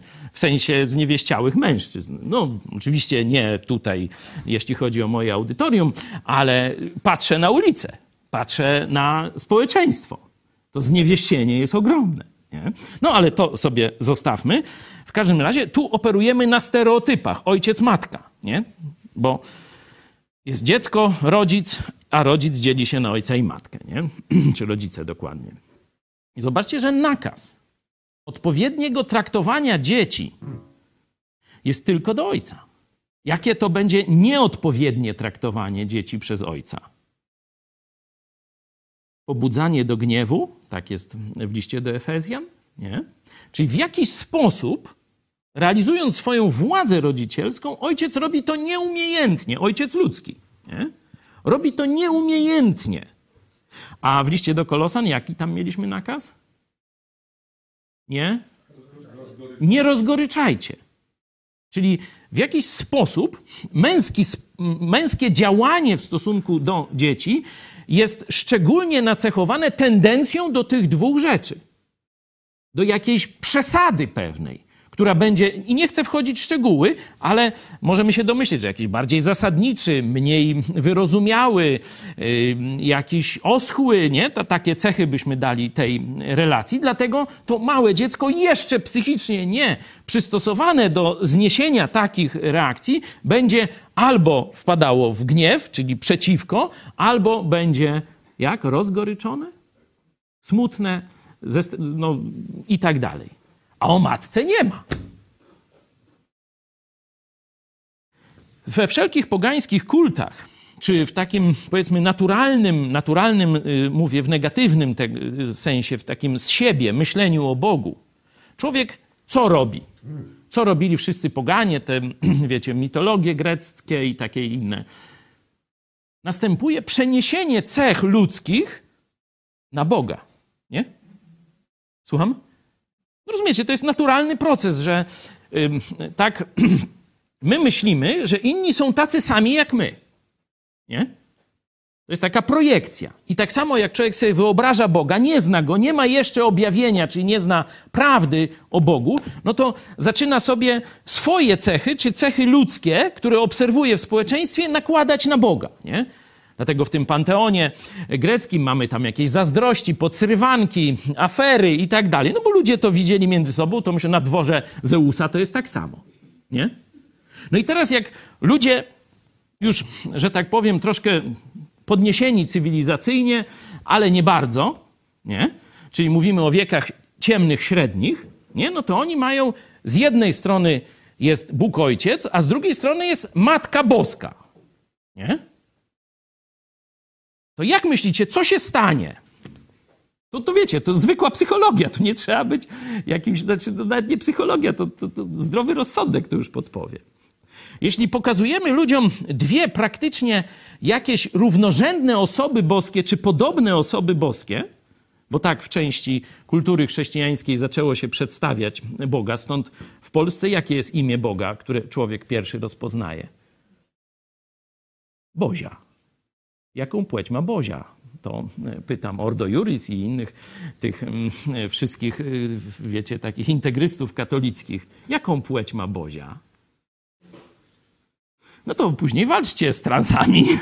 No proszę bardzo, no, to się tu zaczyna. To się tu zaczyna.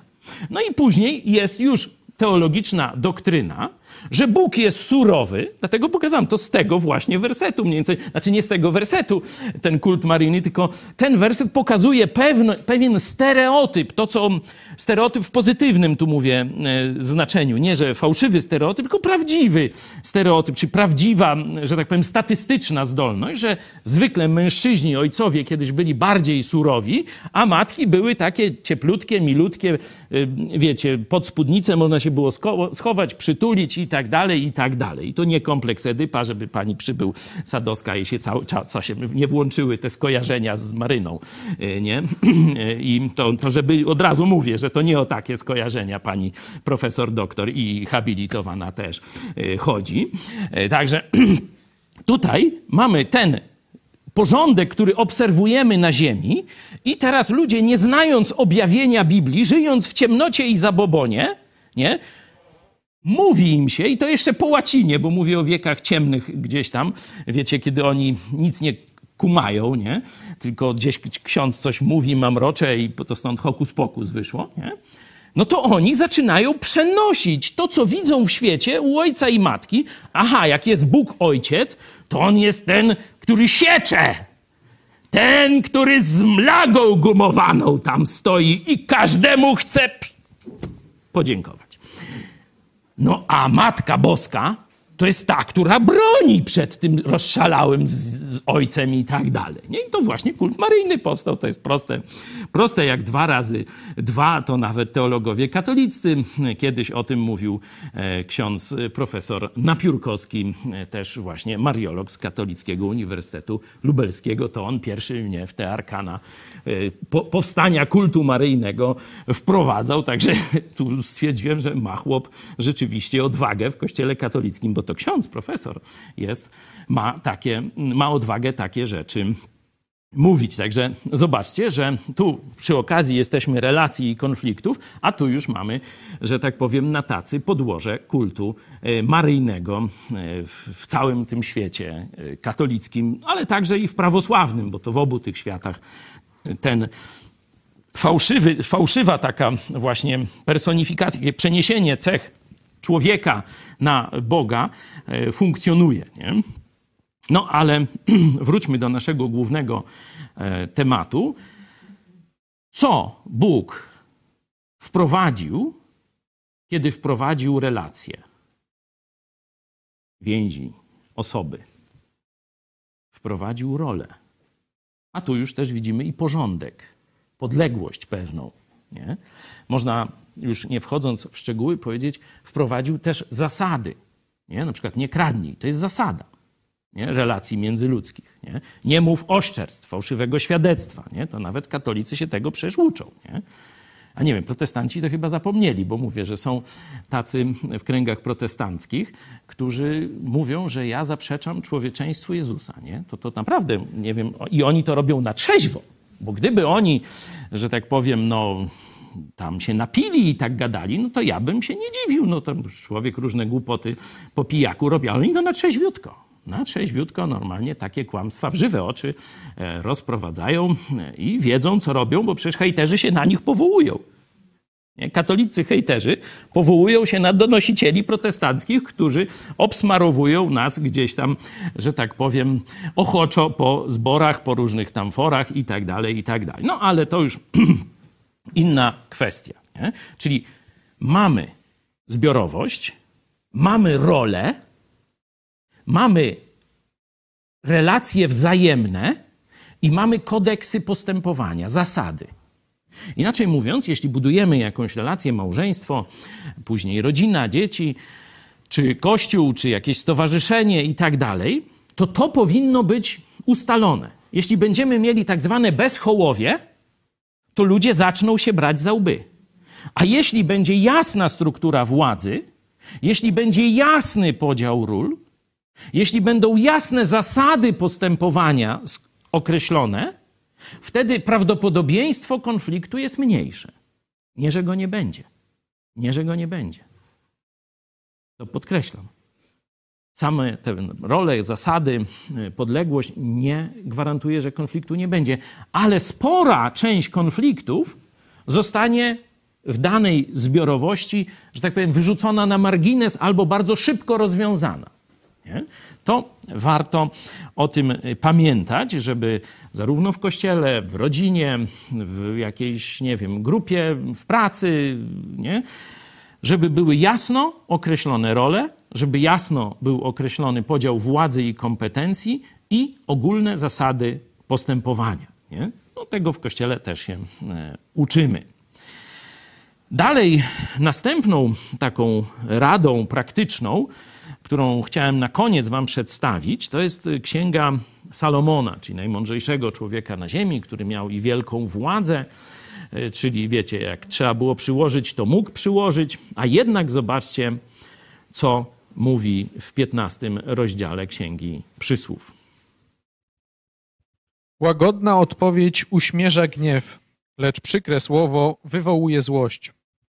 Łagodna odpowiedź uśmierza gniew. Nie? No, że gniew to jest jakaś niezgoda na coś, co się widzi. Nie? Może być niesłuszny i niesłuszny, ale nie w to wchodzę.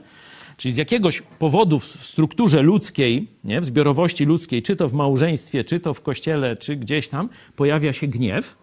Nie? Czyli ktoś się nie zgadza, ktoś ma emocje silnie podniesione z powodu tego, co tam widzi albo co sobie wyobraża, nie? Bo to już w to nie wchodzę. Ale pojawia się silna ta emocja gniewu, gdzieś złości tutaj, nie? Zobaczcie, że z gniewu zaraz się pojawia złość, nie? Bo tu jest eskalacja konfliktu, że można albo ten konflikt deeskalować, nie? Uśmierzać, no albo podgrzać, no i wtedy to idzie ten gniew już w złość, nie? Czyli że człowiek jest gotowy, nie tylko jest tak pobudzony, ale jest gotowy robić źle, nie? Bo złość to jest, że jestem gotowy ci... Nie? Coś złego zrobić ci. Nie?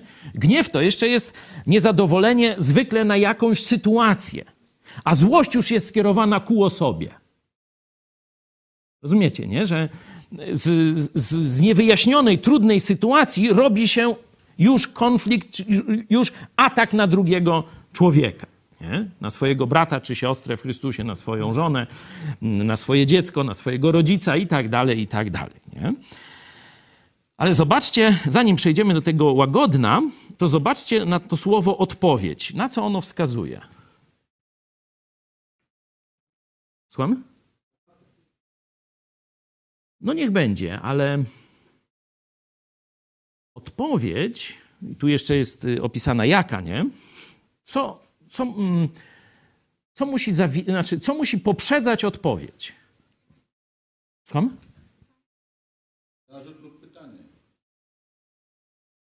Zrozumienie racji drugiej strony. Tak, czy ona ma tam zarzut, czy pytanie, czy chce cię opierniczyć, nie? No tam coś od ciebie chce. Ale zwykle ludzie jak reagują? Jeden mówi, a drugi co robi? Nie słucha. Też mówi. Jeden swoje, chłop swoje, baba swoje. Jest takie powiedzenie, nie? Czyli jak on może odpowiedzieć? Bo odpowiedź, to rozumiem, wysłuchałem cię, wiem, o co ci chodzi, czyli zrozumiałem cię i teraz reaguję według tego, co wiem. Ale większość konfliktów to tak jak Artemidę Efeską, pamiętacie, chcieli ratować przed chrześcijaństwem. Darli się, wielka jest Artemida Efeska, tam nie wiem, 2 czy ileś godzin, nie? Możecie sobie sprawdzić w Dziejach Apostolskich, a nikt nie wiedział, o co chodzi. To jest właśnie konflikt bez rozwiązania, bez sensu, eskalujący. Żeby udzielić tej łagodnej odpowiedzi, to ty musisz go najpierw wysłuchać. Czyli pierwszy krok techniczny taki, to jest wysłuchaj dokładnie, o co temu człowiekowi chodzi. O co mu chodzi. I to nie jest takie łatwe. Bo wiecie, człowiek niekiedy mówi, że mu o coś chodzi, a w rzeczywistości chodzi mu o coś zupełnie innego. Czyli tu już wchodzimy troszeczkę w techniki komunikacji, żeby potrafić naczerpać z tego, co on mówi, o co tak mu naprawdę chodzi. Gdzie się poczuł tam źle potraktowany, gdzie niesprawiedliwość jakiejś tam domniemanej czy faktycznej doświadczył i tak dalej, i tak dalej. Czyli pierwsza rzecz to wysłuchać ze zrozumieniem i nie skoncentrować się na słowach, bo to trzeba pamiętać, że człowiek mówi rzeczy, które są tylko jego emocjonalną reakcją na rzeczywistość albo na przykład, żeby nie być gołosłowny, ty zawsze się czepiasz. Nie? To tam w małżeńskich konfliktach ktoś słyszał takie coś? Słowo zawsze i później jakiś tam inny, nie? Mieliście coś takiego? Nigdy. Wiem, ja też. Przecież to słowo zawsze jest absolutną bzdurą. nie? Bo ile dobrych rzeczyśmy razem zrobili, nie? To już nie będę wspominał, nie? Ale w percepcji człowieka tej związanej z uczuciem, z gniewem, on chce jakoś podkreślić to, że ma do ciebie pretensje, a ty go bardzo źle traktujesz, no to używa właśnie tego dużego kwantyfikatora i mówi, ty zawsze, albo znowu, nie? To też jest bolesne, nie?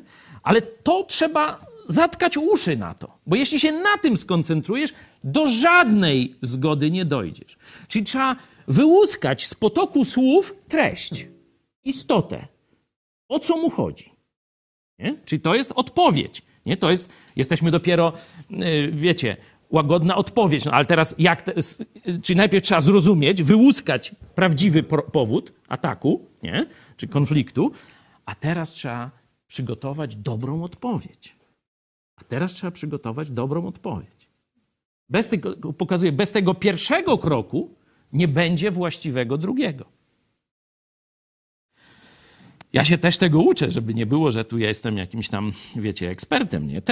Też mam z tym zawsze jakiś problem, też są uczucia i tak dalej. Ale musimy po pierwsze skoncentrować się na zrozumieniu, wysłuchaniu i zrozumieniu tej drugiej strony, a potem przygotować łagodną odpowiedź. Tu zobaczcie, przeciwieństwem łagodnej odpowiedzi jest przykra odpowiedź.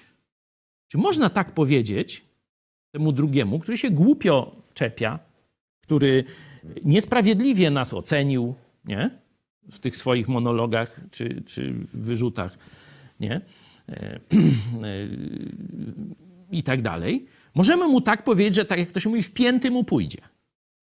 Tylko co wtedy zyskamy? Zobaczcie. A to wywoła już jego złość. Zacznie cię gryźć. Na razie cię wyrzutami obrzuca, ale później zacznie cię gryźć. I to różne są bierno-agresywne zachowania. On ci nic nie powie, ale poleci i ci napluje do zupy. Nie?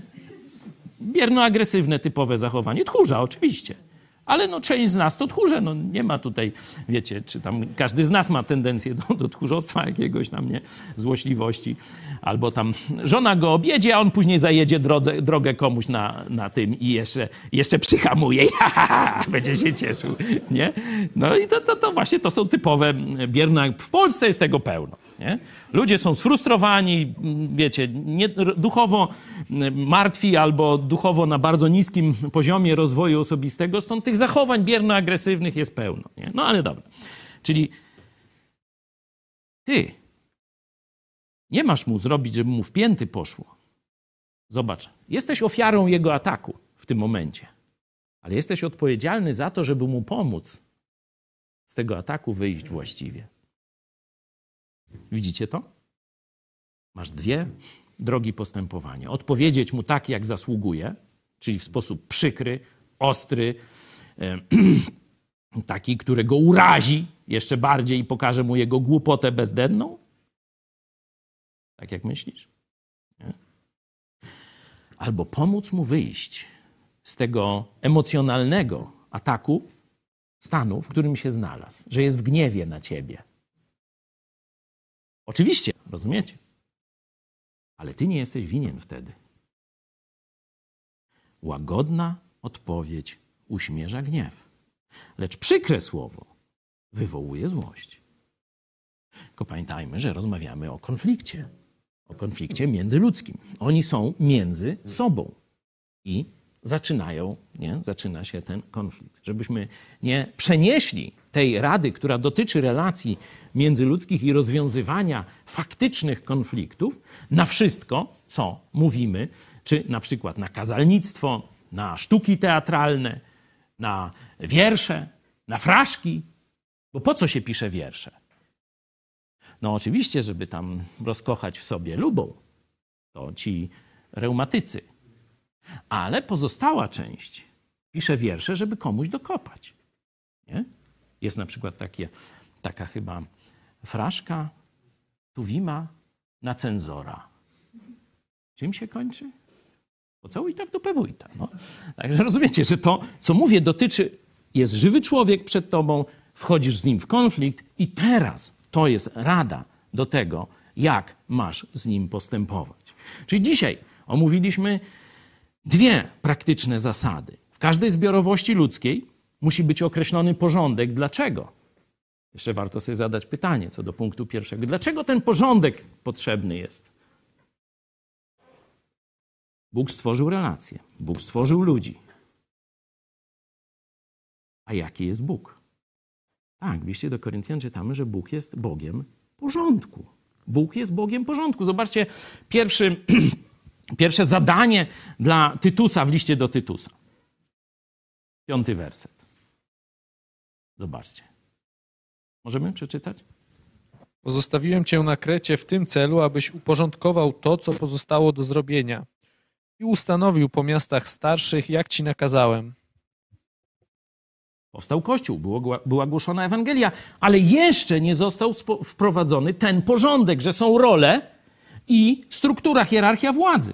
I teraz apostoł Paweł wysyła Tytusa, żeby uporządkował. Nie?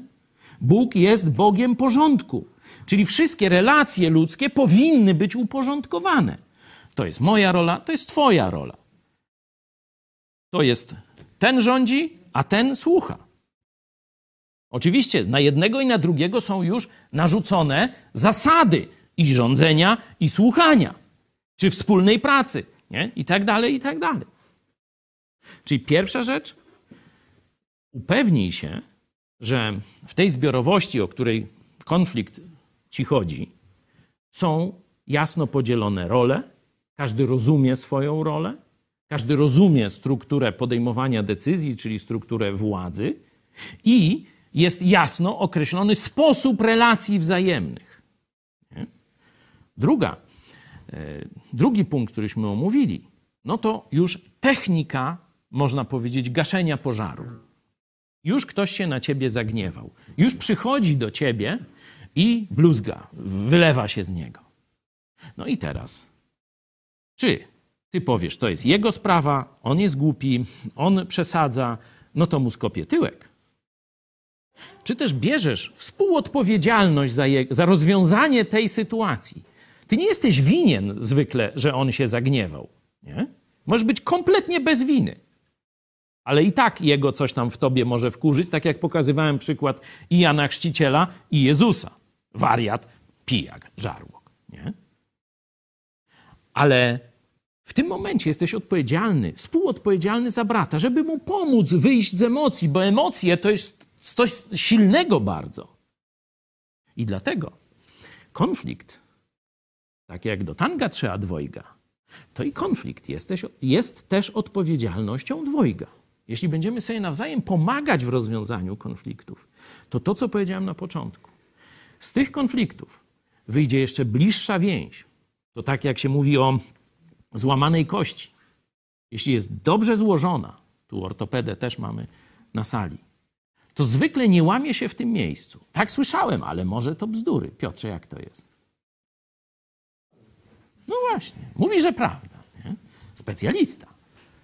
Czyli już w tym miejscu, zobaczcie, ten sposób złamania, ten sposób zepsucia naszej relacji już się nie powiedzie raczej. Gdzieś w innym miejscu pewnie się znowu pokłócimy i tak dalej, aż do nieba, bo to dopiero w niebie wszelkie konflikty ustaną. Ale Bóg dał nam i moc, i jasne przepisy do tego, żebyśmy tych konfliktów na ziemi mieli coraz mniej. W tej najbliższej więzi, czyli ja i moja żona, mój mąż, ja, moje dzieci, ja, moja szersza rodzina, ja, mój Kościół i tak dalej, i tak dalej. Zachęcam was do spojrzenia na Biblię także pod tym kątem. Biblia nie mówi tylko o rzeczach wiecznych. Biblia mówi bardzo konkretnie, tak jak wykazałem na przykładzie tych dwóch obszarów, czyli z jednej strony role, z drugiej strony sposób reakcji, sposób rozwiązywania konfliktów, ma bardzo dużo do powiedzenia na temat naszego ziemskiego życia. Dlatego nawet niewierzącym zachęcamy, zalecamy czytanie Biblii. Wiele skorzystają. Zobaczcie, że tutaj senator Bury, który już mówi, że nie jest chrześcijaninem, już tam się wyparł Chrystusa i takie różne rzeczy, on też w swoich programach publicznych poleca czytanie Biblii niewierzący niewierzącym. Noż to my, jako wierzący, wam to polecamy.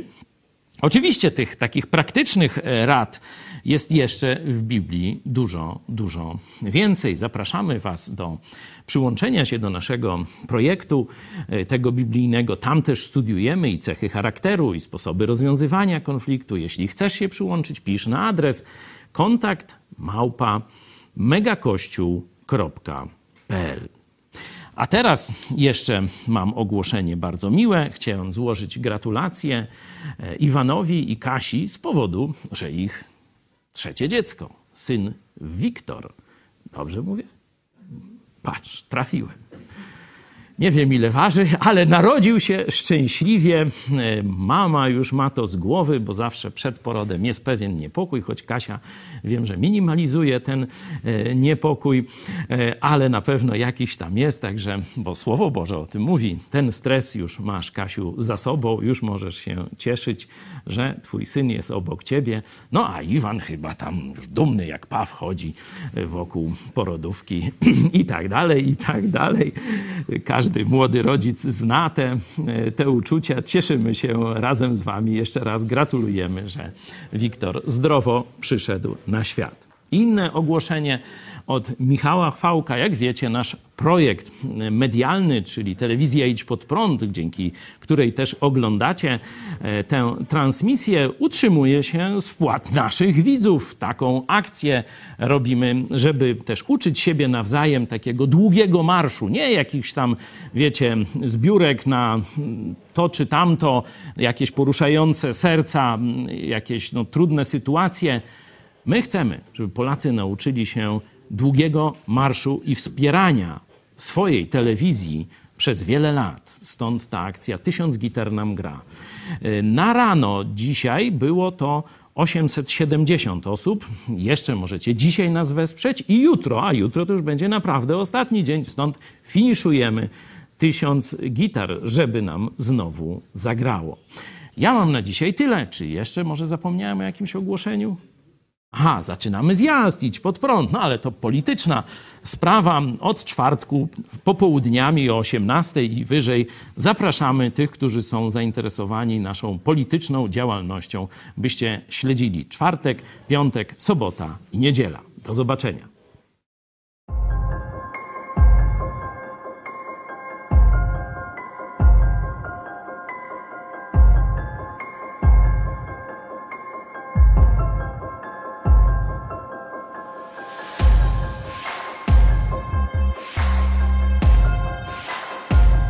Chciałem się teraz zwrócić do polskich protestantów.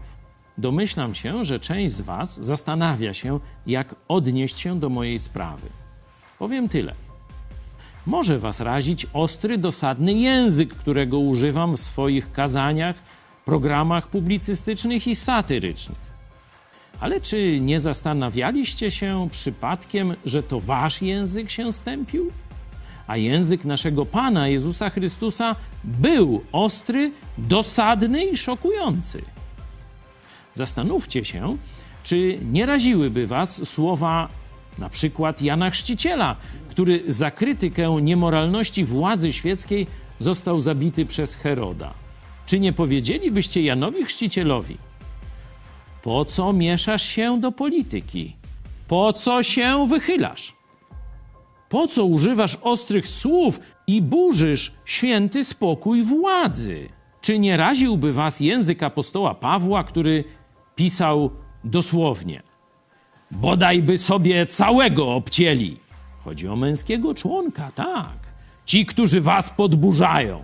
Albo: kreteńczycy, zawsze łgarze, wstrętne bydlęta, brzuchy leniwe. Co byście powiedzieli o języku apostoła Jana? I przyszedł jeden z 7 aniołów. Chodź, pokażę ci sąd nad wielką prostytutką. Dosłownie jest tu użyte wulgarne słowo na K.